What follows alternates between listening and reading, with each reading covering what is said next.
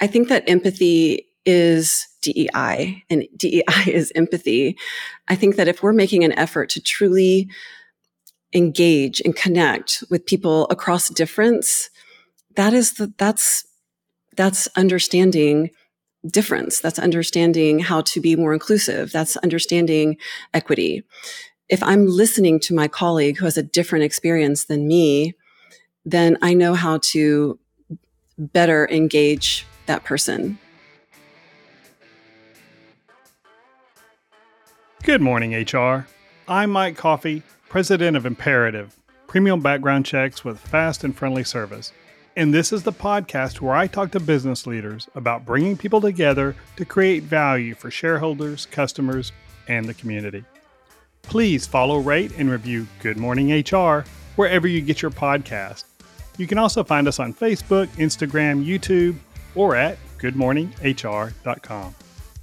One of my mantras is that success is built on luck, mindset, and skill in that order. And throughout my life, I've been lucky to have encountered empathetic, compassionate people, teachers, family, friends, bosses, and clients who've seen me as an individual who brings unique gifts and challenges to every interaction.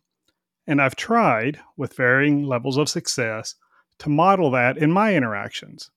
In fact, one of Imperative's three core values is always work as one with compassion and respect. Over the last four years, empathy and compassion have loomed large in conversations around talent attraction and retention. Joining me today to discuss the importance of empathy in the workplace is my friend, Dr. Wendy Williams. Wendy is a professor in the Honors College at Texas Christian University. She teaches empathy, mindfulness, and literature to college students and has published a number of articles and is the author of the nonfiction book George Eliot, Poetess. She also delivers training to help business leaders create high trust work environments that attract and keep top talent and increase productivity and profits. Welcome to Good Morning HR, Wendy. Thanks, Mike. I'm so happy to be here. So, first, I'd like to start with the subject of your book, which isn't HR related, but you wrote a book about George Eliot, and I haven't read it in years, but Middlemarch is really one of those impactful books that is worth revisiting. Um, Eliot has a way of making otherwise unsympathetic characters kind of sympathetic because you understand and empathize with how they got to where they are. And another book that's really similar to that that I really love is Moll Flanders. And you're watching her do her best in really bad circumstances, and she makes some not so wise decisions, and you're pulling your hair out. But you under you know the way Daniel Defoe wrote her, you understand how she got into the positions where she's making some of the decisions that she makes in those circumstances. So, what do you think literature has to do, has to teach us about empathy? Mike, that's a great question. So I'm teaching Middlemarch right now, and I'm scared to teach Middlemarch to Gen Z students because it's such a big book. But every time I teach it, I see that the students can relate to this 19th century work of literature. And it is because George Eliot is a master of transporting readers into the minds of her characters. And you're, you're exactly right. The characters that are unsavory, the ones that are very unlikable. She lets us inside those minds to see, okay, I kind of understand where this person is coming from. It's not okay what this person has done, but I sort of get it. So I think that that's the power of literature, great literature. And there's a lot of studies that have been done. There's some of them are controversial, but there are studies that have been done that show that people who read great literature, like Middlemarch, are more empathetic. So that is why I have followed her and studied her for all of these years and wrote my book on her. So let's talk about that term empathy. What's your definition of, of empathy? Mine is different than the average definition. So I teach empathy at TCU to the honor students in upper division course. And we have a whole unit on defining empathy, and all of the disciplines define empathy differently. I suppose the most common understanding of empathy is stepping into someone else's shoes or taking someone else's perspective. I do not believe it is possible to do either of those things because my experiences, my identity, my world, my inner world are very different than everybody else's. And so is yours.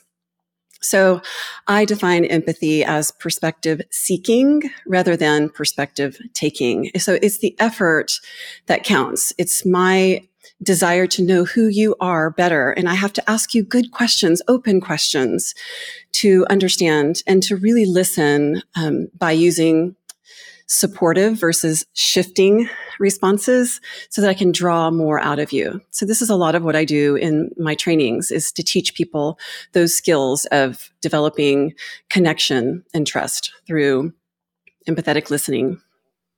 And that's interesting because you always hear, you know, walk a mile in a, another man's shoes, but my feet are the wrong size to walk in that person's shoes. And so I right. think what you're saying is, yeah, we can, you know, we can, we make a lot of assumptions when we, without asking questions, without right. really digging deep, we just assume, you know, okay, well, they're like that because of this and this.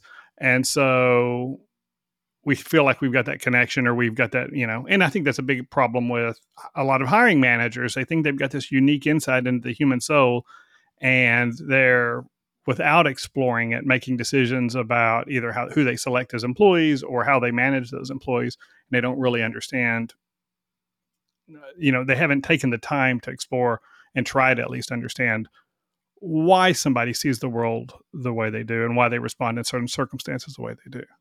Right. And people in the workplace are so busy. Who has time to sit down and have a one on one with an employee and get to know them? It's just the workday is so packed and to take that time just seems overwhelming. But it, it's absolutely necessary to make those connections and to make people feel valued, to make people feel like they have a sense of belonging to make them feel like they're part of a team because without that they're not going to stay. They're going to find somewhere else. Right. and especially gen z my students they want a different workplace than my generation or even the millennial generation wanted or expected. And so i think that they are really demanding a different kind of workplace and one that involves empathy. So what role does compassion which is part of one of our values play in in empathy so compassion is, um, you know, people people interchange the words pity, sympathy, empathy, and compassion. And I like to um, have my students or my organizational teams pay attention to the differences between these.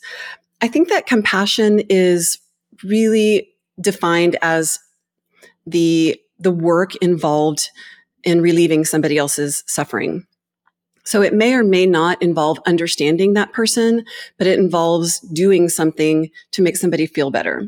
So a lot of people might think of, um, you know, healthcare providers as being compassionate people because they are alleviating other people's suffering. Um, it, they don't necessarily need to understand where that other person is coming from to do that. Interesting. Okay. And you mentioned pity. Where does pity fall in into that that uh, range? pity pity is at the very bottom of the the pyramid of of understanding. It is to feel sorry for someone, but not feel compelled to engage with them. So I might um, give an example of someone passing a person who's living in a homeless situation, and they might go, "Oof, that's that's that's tough to be you. I hope you get what you need." That's pity sympathy, and again, everybody defines these terms differently. My definition of sympathy is to be affected by somebody else's emotional state, to feel for them. Maybe you don't do anything, but you feel for them. And then empathy, my definition of empathy is to understand or identify with somebody else's experience or state. And empathy can be cognitive or affective. Cognitive is, is um, understanding and affective is feeling. So there are different kinds of empathy. Mm. And so all, you know, I always say to my, my teams and my students, you know, all of these definitions, they can get really murky because researchers are defining them differently across um, dis- disciplines. And I don't think it really matters. I think what matters is to take on the skills that are absolutely attainable and employing them on a day to day basis at work, at home. And that not only makes relationships better, but it alleviates personal distress as well. So that that is so interesting. So now I, am going to have to rethink our value because I really think what I'm calling compassion is what you're calling empathy, and that's really what I want. Um, so okay, that's so okay. My, you can call yeah, it what you want team, to. Every yeah, no, yeah, yeah, but but I think maybe it makes more sense to talk about it that way. Um, so over the pandemic and then all the heightened attention to race and class in the U.S. over the last four years empathy is just really taken center stage when we're in a crisis, whether it's a social crisis or a business or personal crisis. Um, how can empathy help us in in these larger macro issues? So it's not just strictly interpersonal. Uh, navigate uh, those those kind of crises. Well, I work more on inter with interpersonal relationships, mm-hmm. the one-on-one or the small groups, the teams. So what you're asking is really a big question. And there are some um, people like Paul Bloom who mm-hmm. would say, um, let's not even try to do empathy as we know it to be, because if we do that, then we're going to be tribal and we're going to have an us versus them mentality. And we're going to care about people in our group and not care about people outside of our group. And that's, that's a really good argument. Um, but I think also that I think we can think about empathy more broadly as well. But I think that we do need to step more toward compassion rather than the understanding part of empathy. Relieving the suffering of other people or other groups of people is something that I feel like we are duty bound to do. And it not, doesn't necessarily mean that we have to understand them. So I think that during the pandemic and with all of the, the race issues, this was the first time that a lot of people had to think about and really face their own um, prejudices um, in a really painful way. And I think that that because this was so forefront in the news and in our lives, in discussions all around, we as a society had to um, think about empathy for other groups. I won't, I won't say for the first time, but for the first time in a long time, perhaps. And I think that a lot of people f- who are in those disenfranchised groups since have felt again dis- disenfranchised. Mm-hmm. So if we have a mentality of caring about people who are in groups that we're not in, I think that we can work together to make society better. But it's hard. It's hard to do that. Yeah, for sure. And so inside of a, an organization, then maybe a you know smaller scale. So we're not talking the the total macro environment, but inside my organization, we're in some sort of crises. How mm-hmm. does you know, is empathy purely at that point a matter of interpersonal one to one, or can you, you know, you talk about building a, an, an organization, building empathy mm-hmm. into an organization. So, how does empathy help with change management, or, or you know, worst case scenario, crisis management mm-hmm. uh, in an organization? Yes. So, in my training, I talk about two different types of of communication out of conflict communication and in conflict communication. And what I strive to do is help teams work together when there's no conflict present at all. And then if they're doing empathic listening and they're doing team building exercises and they're working to form connections, then there's a trust that's built if that trust isn't there, there's very likely a toxic environment, some level of a toxic environment. And that can lead to crisis. So ideally, we build trust first, and then we have some skills to work through conflict. If I'm going into an organization and the, con- the, the culture is, you know, not what maybe the leadership wants it to be, then we have to kind of take a few steps backwards before we can address the conflict because we have to really build trust first before people are going to buy into even engaging the conflict. So leadership, it's so it's got to still start with leadership and that level of trust that that they've earned from their relationships with with the organ with the rest of the organization? Ideally, yes. I do work with teams too. Um, mm-hmm. Sometimes leadership doesn't buy in to the empathy. Sometimes empathy seems like a smushy term, and people don't know what to do with it, and they think it's going to make them appear weak. Uh, C- CEOs oftentimes have a, a distance between themselves and the people who work for them because they surround themselves with yes people and there's mm-hmm. not anybody to tell them hey can you think about things from this perspective so sometimes there is a distance there that it, it, it's a gap that's hard to to merge so it, it is possible to to better a work environment um, with teams, especially if the middle managers are are on board. The middle managers are the reason that people leave usually. Um, so even if the the people at the in the C suite are not on board, it's still doable to have a team correct, course correct, or create the type environment that they want to create. And it really is up to every single person on that team to work together to create the environment they want. So I go in, I have tools to give them, but they have to they have to employ them. So when I was younger in my in my career a long time ago, as far back as my internship, I um I really lacked empathy. Um and in fact to this day I get a knot in my stomach when I think about a time as an intern where I made my director's administrative assistant cry. Mm. Uh, hmm. she had made a mistake multiple times, and I said something very unkind about it as a snotty nosed 20 year old. And and whatever else was going on in her life, that was the snapping point. She broke down crying and all that. I think I've grown since then, and uh, you know, I've you know, I've had you know, I've had my rough patches in life. I've been married. I've been a parent. I've been an entrepreneur. So a lot of those things experiences have happened.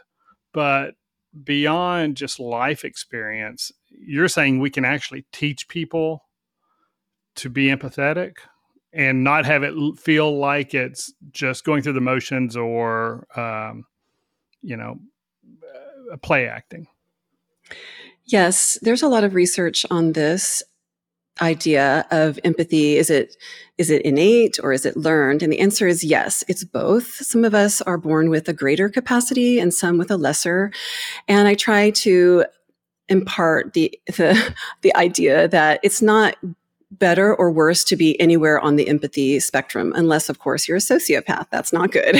but if you are born with a lesser degree of empathy, you can still attain skills to engage people in a way that's going to um, create a high trust environment. And if you have too much empathy, that's actually that can be problematic. So that can that can lead to compassion fatigue or empathic distress and then you're not able to you know help anybody else under those circumstances so yes absolutely i think that the probably the most important part of becoming empathetic and by the way mike thanks for sharing that story because everybody has plenty of stories like that, but we don't like to share that with other people, right? We, we like to think, we tend, in, in general, humans tend to think of themselves a little bit better than we actually are. so I appreciate well, your I, vulnerability. I think I, still, I think I still suffer from that, just to be honest. My wife will tell you that, yeah. Yeah, so vulnerability is key to empathy, and also so is mindset. And it, I think that it's really important to understand – negativity bias and how we're hardwired to think negatively about other people for the purpose of self preservation. Mm-hmm. We create these self protective stories. We have to. We had to on the savannah. We have to now. And in those self protective stories, the other person is the perpetrator typically, and we are the victim. We magnify our own fault, our own um, our own uh, worthiness and we magnify their faults. So because we do this, it is hard to engage empathetically because we're too busy blaming the other person. So key to learning empathy is um, self-awareness, learning one's core values, core fears, coping strategies, understanding when those self-protective stories are coming in and making us think negatively about other people and then catching ourselves and go, Hey, maybe I don't need to think this way. Maybe I can think this other way. And so there are strategies to doing that. There's common humanity outlook, there's gratitude thinking, there's mindfulness, um, and my favorite benefit of the doubt thinking. So if we can tune in to our own negativity when we're in those crises or conflicts, and then tune out and shift toward that other person, there's a better chance that we're going to be able to engage the conversation in productive ways. One of my uh, early and long time coaches who's since passed away was a lady named Nancy Starr. And she, Nancy would always say, whenever you engage in whether it's self doubt or a negative emotion about somebody else, stop and ask yourself, what else could be true? Mm-hmm. And and she said it enough times that it's hardwired now and so i ask That's myself great. that uh, you know probably several times a day because i can be an impatient person and I, I you know i'm very type a i'm very you know results driven very intuitive so i see the answer before i even understand you know how to get from the problem to the answer i just know what the and so when i'm working with my team or even clients sometimes i'm i'm like you know they're just being belligerent why don't they just you know just and and so i hear that you know you know hear nancy say ask, you know, what else could be true? And that for me has been a transformative question to ask in my marriage with my kids, um, and and certainly in business. I love that. What else could be true? That is so. That's brilliant. That is that is giving somebody else the benefit of the doubt, whether or not you understand where they're where they're coming from. I like to give the example of the person who cuts us off in traffic there's no way to know why that person did that. We can think negatively toward that other person, that they're just a jerk, they don't care about anybody else, or we can come up with what else could be true. Maybe that person is just having an awful day. Maybe they had a fight at home. Maybe they're rushing to the ER. Who knows? And we'll never know in that instance, will we?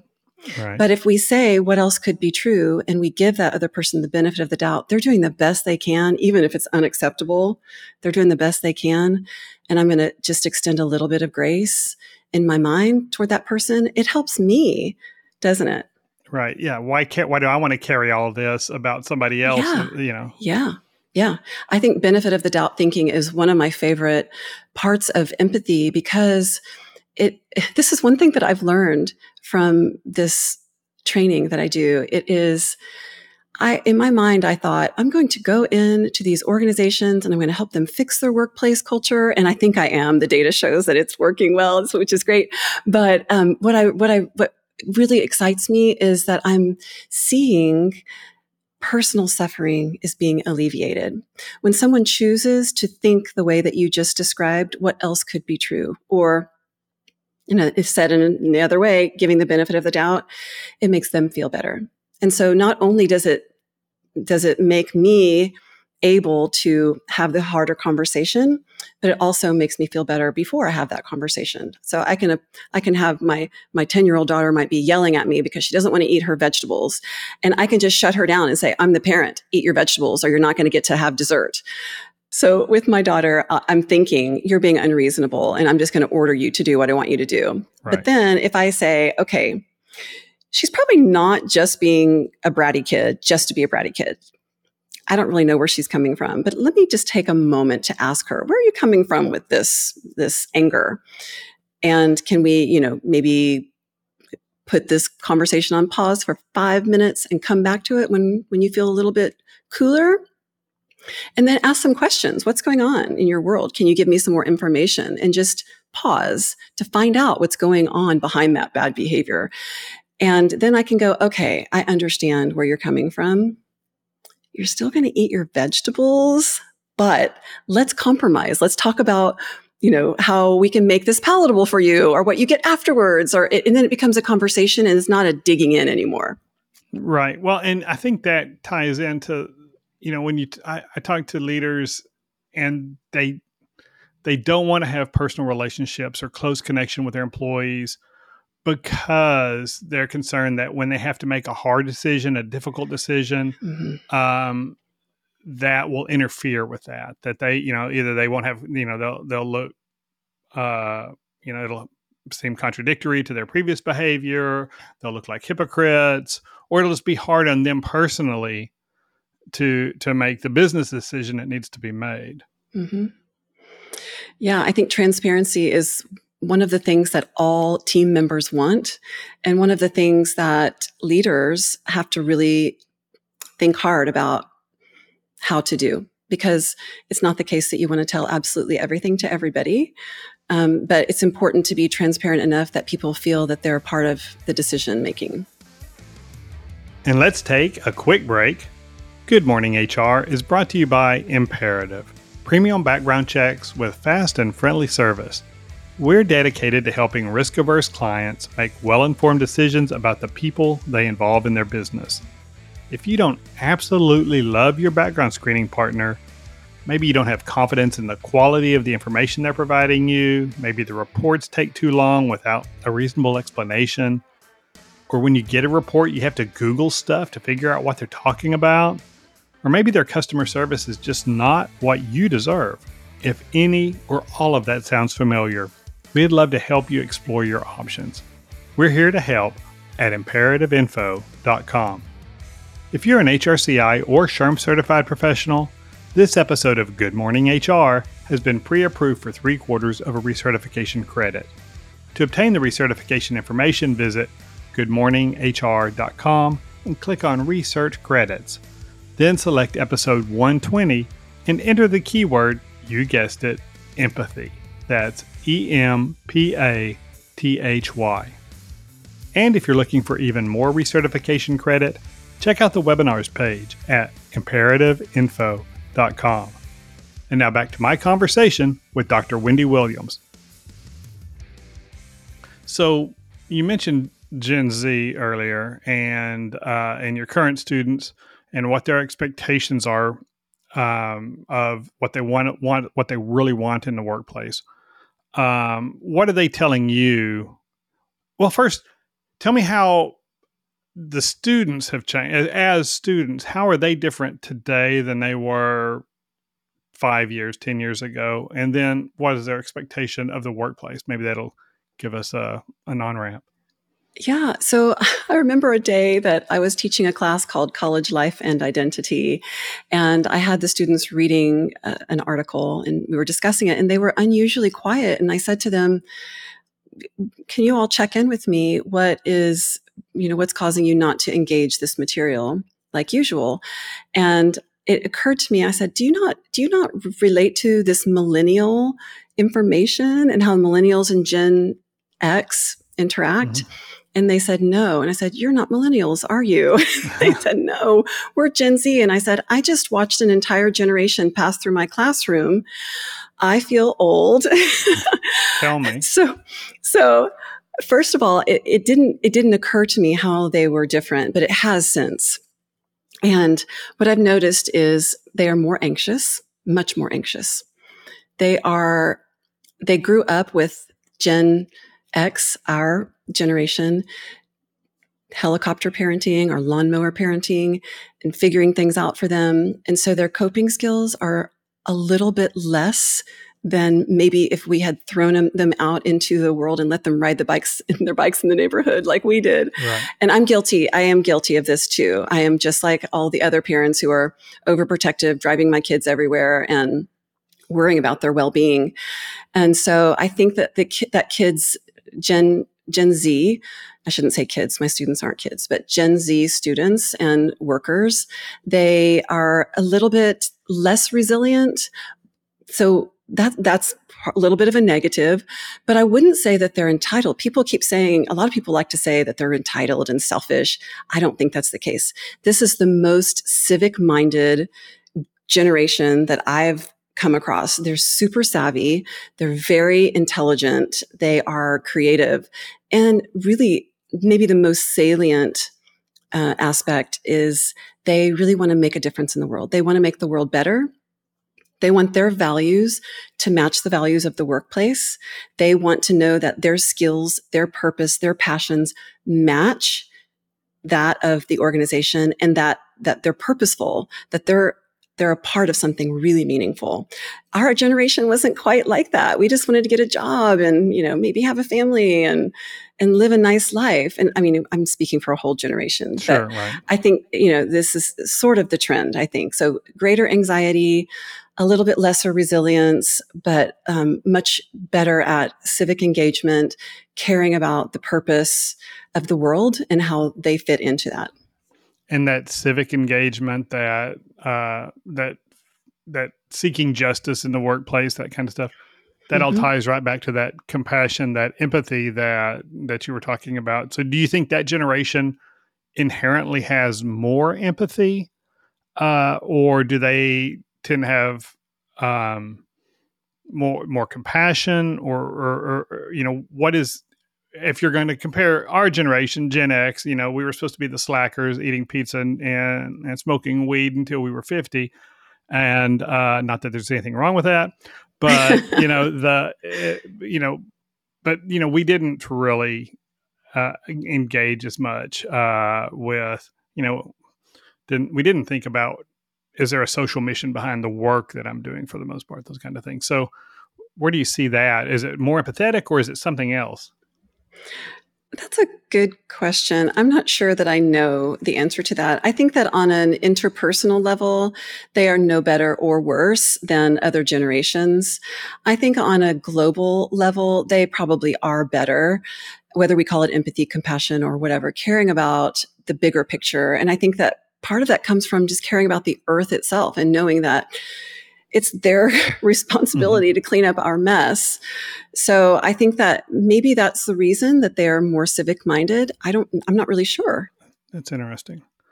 And, you know, since George Floyd's murder on May 25th of 2020, there's, you know, there's been a whole renewed interest in, in DEI and we've covered it here several times. Uh, the, um, a lot of the DEI efforts that corporations have attempted have just not worked. They've, you know, they just flat, you know, a lot of them were just strictly performative to start with.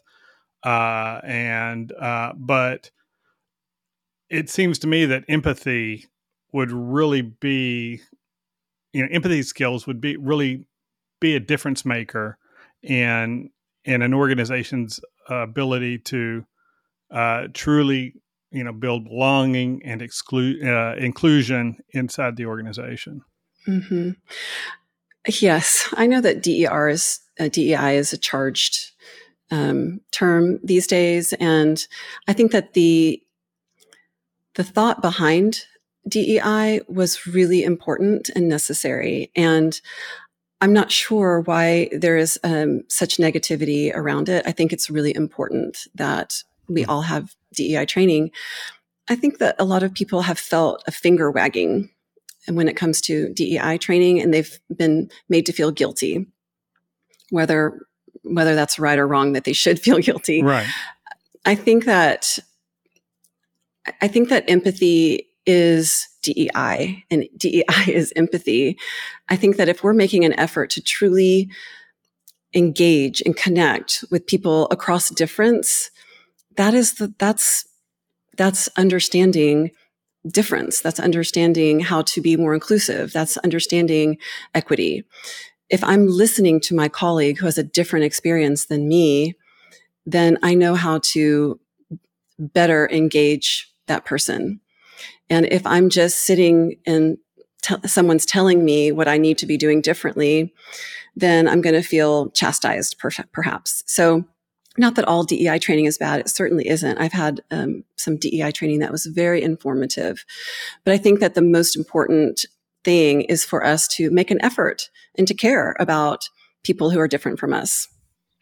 Yeah. And I think that there are a lot of people who do care, but um, haven't been really given the tools to to make a difference. And I think the kind of training you're talking about um, and so let's talk through some of the skills that when you're working with a team, what are those skills? You know, uh, it certainly sounds like asking good questions, and I'd mm-hmm. like to explore that a little bit. But what other skills too? But you know, do, do does a team or a leader really need in order to really achieve you know the enlightenment of of empathy?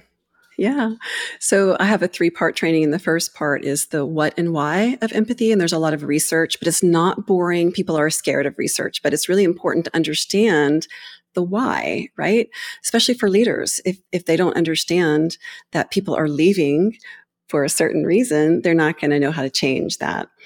And retention is a big issue, I know, in organizations.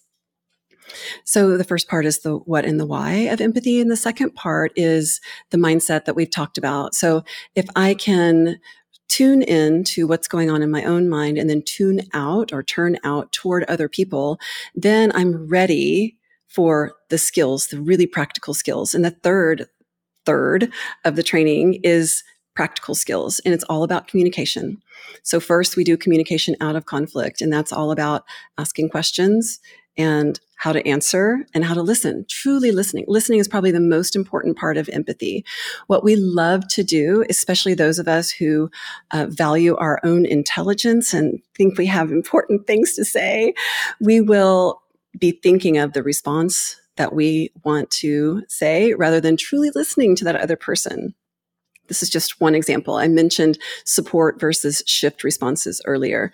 We tend to want to empathize by saying, "Oh, if it were me," or "Oh, if I were you, I would." And it's it sounds like empathy, right? Right? But it's false empathy, and it's coming from a good place. People are trying to relate, but actually, we're taking the spotlight off of them and putting it on us. And we're so trying to solve their problem yeah, yes, rather than fixing. understand. Yeah.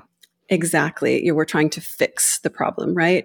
When really listening is, is the best way to make another person feel heard and understood. And sometimes the problem can't be solved by us or at all.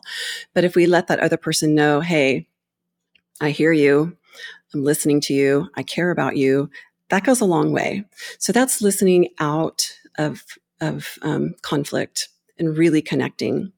And we talk a lot about communication killers. What are those communication killers? Minimizing somebody else's experience, interrupting, thinking of your own ideas, avoiding or advising or fixing. These are examples of communication killers. So we avoid those. And then when we have developed good relationships, then we're ready for the conflict that comes.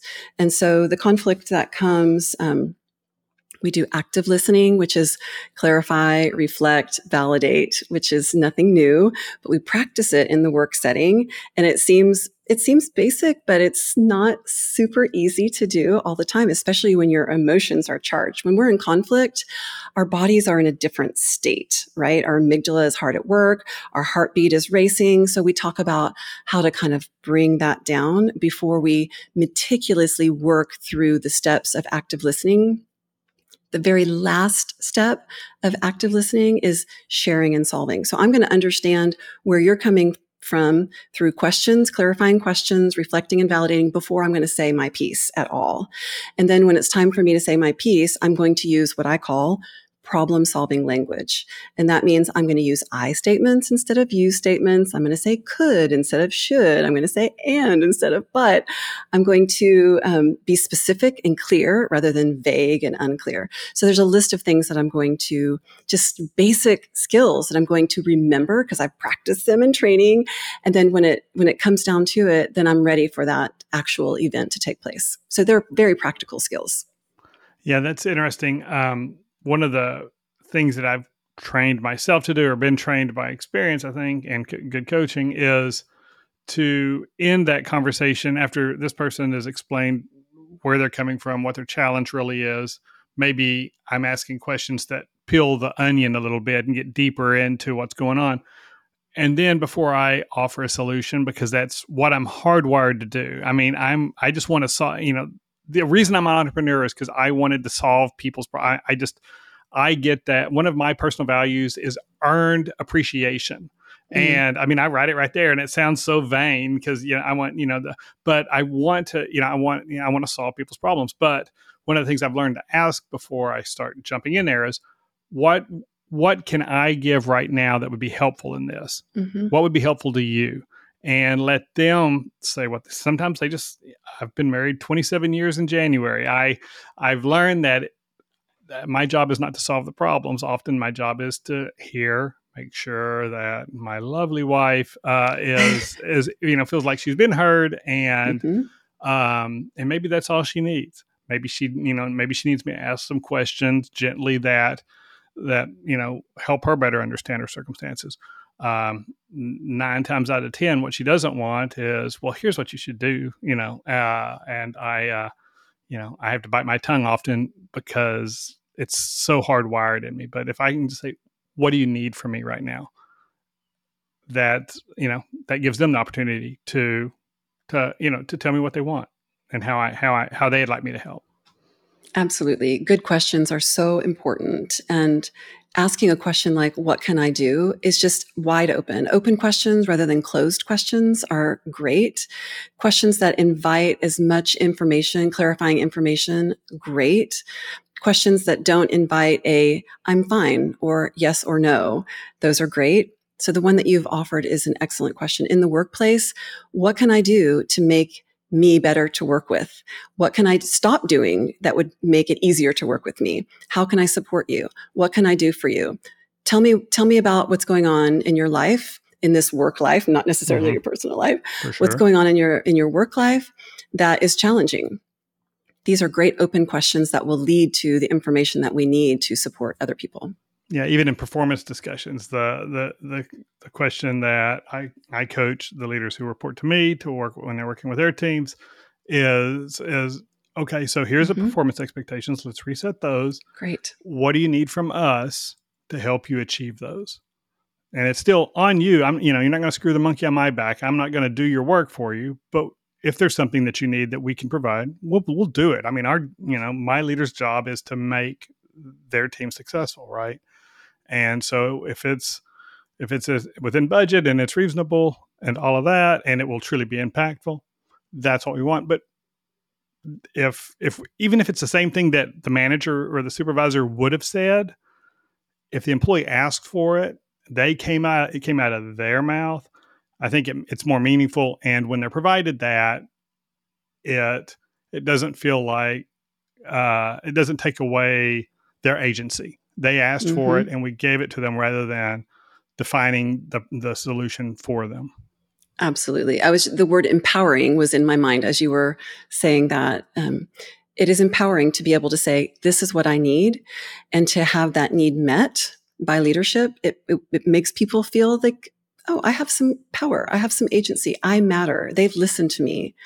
It's very powerful this conversation ties in really well with a, an episode we did a couple months ago with Monica Guzman. Are you familiar with her book, uh, Curious no. Conversations? Uh, oh yes. And so yes. I'm going to I'm going to tie those together in the notes. But um, I, you know, we're out of time, but I really do appreciate you joining us today, Wendy. This has been such a pleasure. Thank you, Mike. And thank you for listening.